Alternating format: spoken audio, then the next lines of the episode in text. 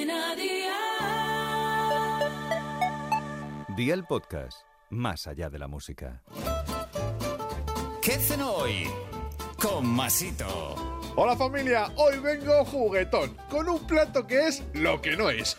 Unos espaguetis con langostinos o gambas, pero sin pasta. Usaremos el calabacín como sustituto de los espaguetis tradicionales y veréis qué maravilla de recetón. Así que vea por la libreta y toma nota de los ingredientes que te doy la receta. Un calabacín, 150 gramos de gambas peladas, una guindilla, aceite de oliva virgen extra, sal, perejil fresco picado y dos dientes de ajo.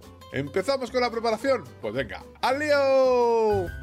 Con el calabacín bien limpio, haz tiras muy finas como si fuesen espaguetis. Vierte un poco de aceite en una sartén, quítales las tripas a las gambas y ponlas en la sartén. Cocínalas a fuego medio de 6 sobre 9 hasta que estén casi hechas. Las reservamos. Incluye los dientes de ajo picados, dóralos y resérvalos. Ahora haz el calabacín a tu gusto y cuando falten un par de minutos incluye la guindilla, los dientes de ajo, una pizca de sal y las gambas. Remueve, integra, espolvorea el perejil fresco picado y amigo mío, ya tienes la cena lista. Así de fácil, así de Aldi.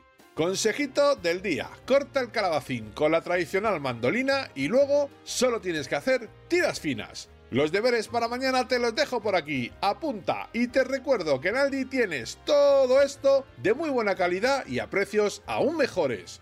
8 huevos, 50 gramos de atún de lata, 150 gramos de tomate frito, queso para fundir tipo mozzarella, champiñones cocidos y sal. Espero y deseo que te haya gustado esta nueva receta y que te suscribas al podcast. Ya sabes que es gratuito. No olvides compartirlo con tus familiares y amigos y te espero mañana. Recuerda, paso lista.